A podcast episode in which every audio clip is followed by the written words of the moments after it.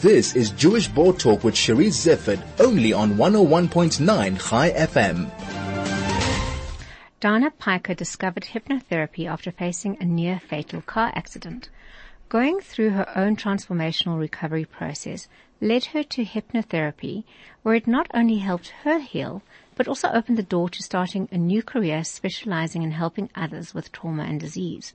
Danna has also written a book entitled Third Generation and Beyond, which contains powerful life philosophies according to a third generation Holocaust descendant. Danna is based in America but currently in Israel and she joins me now to tell me more about this fascinating subject. Danna, welcome and thank you so much for joining me. Thank you for having me. Don, I thought I would start kind of at the uh, last bit of um, the introduction, that is being a third generation uh, Holocaust survivor. And um, just that yesterday we commemorated Yom HaShoah, a very moving day in the Jewish history. And I wondered if you thought that, um, bearing in mind the trauma people experienced during the Holocaust, whether you saw hypnotherapy as a tool to cure, and if there's ever a case where you think maybe some things are just left untouched. Wow, beautiful question. I do believe in both. I, I often tell people that if they don't feel a need to have to come and, and heal, that's the best that the optimal is um, to to feel as if you are you know um, centered and, and, and, feel good. Um, if there is a need and you feel it within, there is a need to um, whether it's some sort of trauma or emotional unrest or even physical ailments. Um, there's a lot to do. Um, but there's so many resources nowadays that can really kind of rapidly uh, work with the subconscious mind and and instances and um, situations we've been through in the past that might be somewhat on on uh, in the background on repeat and a little bit uh, tormenting us that we can quiet those down and thereby allow for um, more peace of mind. I have worked um, with a number of uh, generational uh, descendants from the Holocaust, and there's something I'm fascinated by. It's called trans um, transgenerational trauma.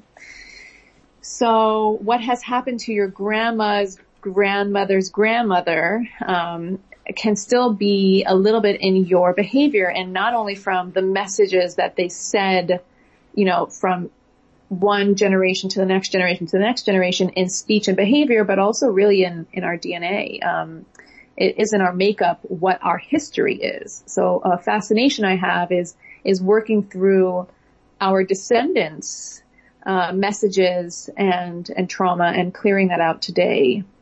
So, so when you say working through our, do you mean working through third generations um, Holocaust survivors, or do you mean the generations above? Well, also second generation as well. It was um, when I first started getting into this work. It was really a dream of mine because, um, as you said, I'm I'm also a descendant, and my my grandparents and all of my family um, was involved and and and and killed in the Holocaust, and um, it was a dream of mine to be able to work with that generation because even though you know I'm young now and even if it happened so long ago, there is still a way of bringing more peace. Um, so when I first started getting into this work, I really, really, really wanted to work with people um, that have been through specifically the Holocaust. Um, it just I've worked with maybe one or two, but it hasn't been the, the major focus. But it was always a dream of mine to work with that. Yeah. So the major focus is, um, and, I know you are extremely popular. You're based in the States. You've done TED Talks on the topic of hypnotherapy, how hypnotherapy can help. Um, Danna, do you want to explain a little bit of the work that you do? Sure. So it's interesting because uh, the world of hypnotherapy, um, for most people, is very abstract, and it's it's part of my mission to make it more well known as a resource, not only a resource, but one of the foremost resources people look towards when it comes to their own healing, not only emotional, um, but also physical distress.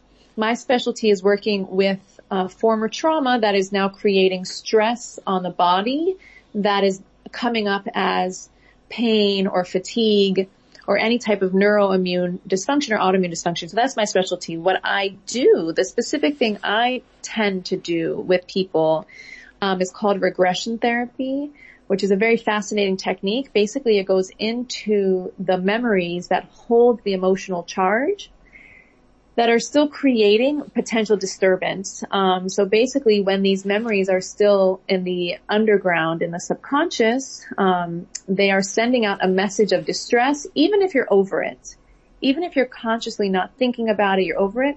But there's this maybe subtle message of distress that the subconscious mind is sending out, thereby um, sending out the message on the nervous system and the rest of the body to kind of contract, save itself and therefore create these symptoms.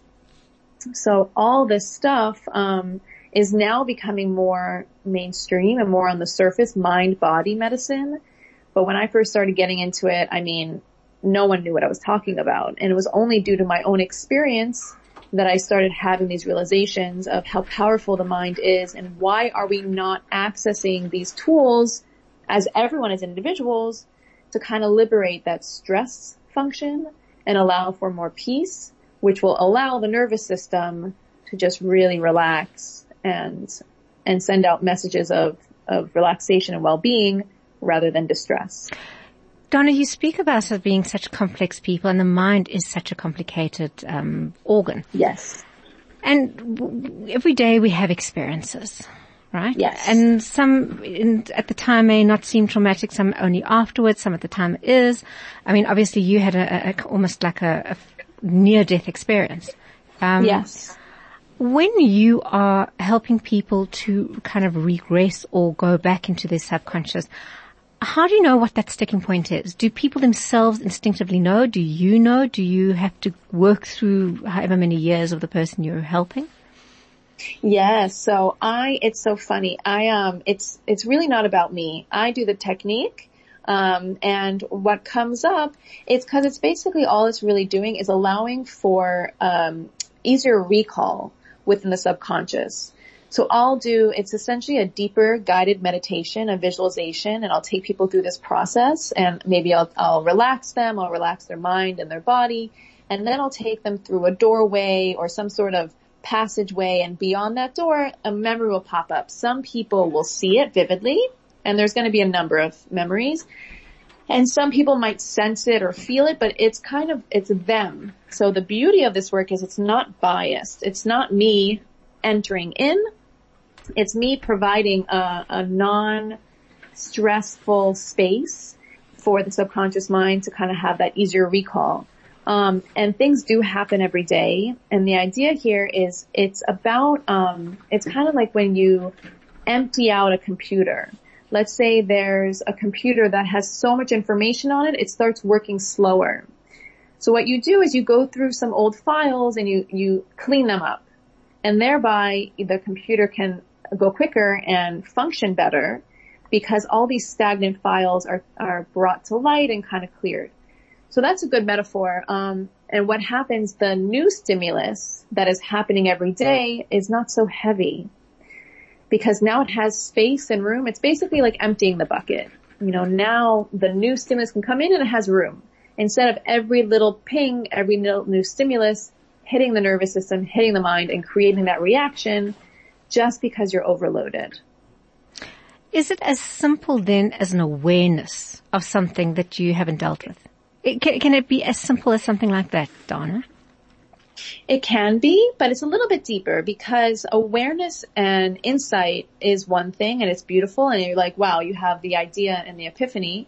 Um, but this is really going into the subconscious mind and it's kind of, I say it's like I do, you know, a lot of the heavy lifting and I don't see people for years. Um, people kind of feel it's, it, um, they don't really understand why or how, but when you work with the subconscious mind, um, it's so powerful. It's the fact that you're breathing without thinking about it. It's all your auto, automatic functioning.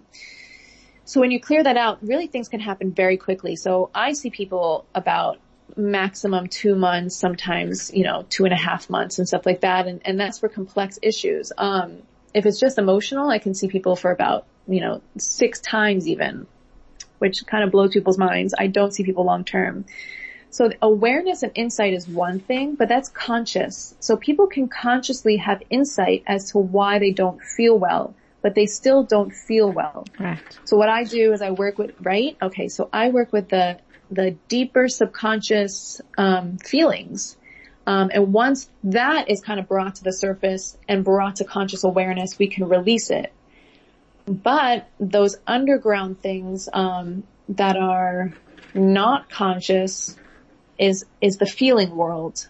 That world, um, it's different than having awareness of why you feel this way. It's about it's about literally releasing the feeling and releasing that energetic and thought pattern. So how do you change a thought pattern? So there's a number of ways. Um, hypnosis is this umbrella. It's this beautiful umbrella, and the way I work is very different from another colleague of mine. It's different from another um, person that would do the same work. It's very interesting how we all have different flavors, I guess you can call it. Um, the way you shift a thought pattern is the way I do it is I get to the origin of where that that sensation began, where where you first got that impression. So when you first had the impression that um, life is hard. It could have been, you know, let's say you're five years old and like it, there are people struggling at home. You see your parents struggling. You get this message that life is really hard. Um, but someone else across the world or across the street doesn't have that message. So there was an origin where it began and we, we find that origin and we kind of negotiate with that younger child, um, in the moment. So that little child finally gets a chance to emote, speak, um, and have different perception and realization because we are older now. So we don't have to be stuck in that five year old. We can liberate that. So you take, if you can just work me through the process, you kind of hypnotize somebody. Is that correct? Mm-hmm. And that Yes. hypnosis means you going back. You saying, okay, I- I- you're now five years old. Um, mum and dad are fighting. You feeling sad, right? Now, Yes. and then that person becomes that five year old again. Is that the, the kind of method? Yeah. Yeah, they see through the lens of that moment, that moment where they didn't feel good. And then they, as the adults, can have uh, a better insight and better perspective. Um, and what we do is in that moment when they're feeling that way, I ask them, they feel sad, they, they feel hopeless. And I, I literally ask them, how would you prefer to feel? I'd rather feel full of hope, full of possibilities, uh, connected, happy, loved. So what I do is in that moment when they're in um, a hypnotic state, we go in and we we we kind of allow for a, a lifted moment, right? So that moment doesn't have to be erased. It can just be renegotiated. Um, and then when they are out of it, there's no longer that stress or that emotional charge because we're in a subconscious state. The whole difference is it's not conscious awareness. It's now in the subconscious. And now that subconscious, the deeper, the more thousands of times more powerful part of the brain, the mind, can now send out that message. It's absolutely fascinating. And I'm thinking of the things that you do heal in terms of you, deal with anxiety, um, eating disorders. Uh, to what extent after a, a hypnotherapy session do people still need the more for further hip therapy, maybe psychology or, um, and to what extent are they now kind of cured, if I can use the word? there are people, there's a spectrum. So there are people I work with, especially with disease, and I'll tell you an interesting thing because we started with the Holocaust. There are people I have worked with now that because of the trauma of the Holocaust have eating disorders. Right. Right. Eating disorders, um, overeating, uh, a bit of if I don't eat now, I won't get food later. And it's nothing to do with them. It is transgenerational trauma. So that, that pops up a lot with that correlation. Um, so there are people I work with um, that after we work together, let's say we work on depression, they they're so uh, lifted because again that the heavy heaviness of the subconscious that is weighing them down is now lighter. It's released, so they're now lifted. I always say, you know, there's there's always can be a stressful moment that might you know trigger them back, but in general, the heavy lifting is done. If they want to start a meditative practice, that can keep well-being um, but they don't really have to continue. If they want, they can. Um, but the idea here is that it, the the work is done. Um, I know also people kind of find that that's a little shocking. Um, but even for example, let's say someone quits an addiction, they will be. I mean, there's people I worked with, you know, eight years ago that they haven't touched a cigarette again. Right. You know, there are other people, and it's it's true. They they do a couple sessions, they're done. Um, because they're not coping anymore. The cigarette was the coping mechanism. Right. So since they're clear, they don't need that that tool anymore. That being said, um, let's say someone that was a smoker before and has like a, a really really significant stress in life. They go through a a big moment of let's say death or divorce or, or something that happens. Um, that might trigger them again, but not necessarily, you know, so mm. once the inner world is cleared and, and, and lifted, those coping mechanisms are effectively not necessary. And I, I do start, I have started to talk a lot about rehab centers that unless they're doing this deep, deep work and not just like a little bit of art therapy or a little bit of, you know, group work and, and kind of distracting the human, unless they're getting into that darkness and lifting it to the light, they're not doing anything, you know, and most, uh, unfortunately, most treatments are not deep enough for, because addictions are unconscious behavior. You're just trying to calm down those deeper thoughts and numb them. Mm. So that goes across the board for everything. Even physical illness can be related to in that same way. It just manifests in the body differently. Um, it's a way the body is coping with stress. So you offer hypnotherapy to cope with stress and to help people deal with their traumas. And a lot of your research, I imagine, if I can use the word research, has that mm-hmm. appeared mm-hmm. in your book Third Generation and Beyond? So it's uh, interesting. No, they were separate. Um, when I wrote that book, that book was a, a, dream of mine that I had. And initially, it, it came to me before the accident that I wanted to write this book. Um, it was also just messages from my grandparents who survived the war. Um, and it was really mostly meant to be written for people that were not Jewish, so they would stop bothering us. You know, um, planting seeds of good character into young adults, so when they grow up, they are um, with these awarenesses and, and, and tolerance and kindness and um, so before the accident, I was very resistant to writing the book because I was like, who am I to write this book? There's, thank goodness, thank God, a lot of um, other third generation. After the accident, um, you know, I basically had the feeling it went from who am I to write this book to who am I not. And uh, so the accident propelled me to actually to write the book and and finish it. Um, but the healing work was very separate. Uh, when I first started speaking, I was spoke at different conventions and across the the country for that book, and um, I never really spoke about the healing work I was doing. And then about a year into it, people started coming to my lectures because I saw I was a hypnotherapist, and they started asking me questions. And then I started kind of veering off into speaking about trauma and the mind. But initially, they were completely separate. Oh, Don, it's absolutely fascinating. We've run out of time. If anybody would like to get hold of you or your book to learn more, are there any contact details?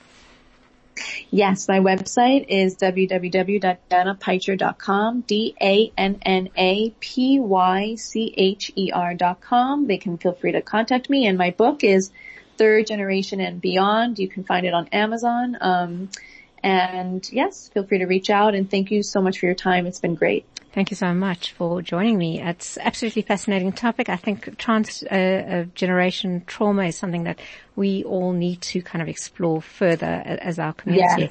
So thank you so much, Danna. Um, thank you so much for joining me.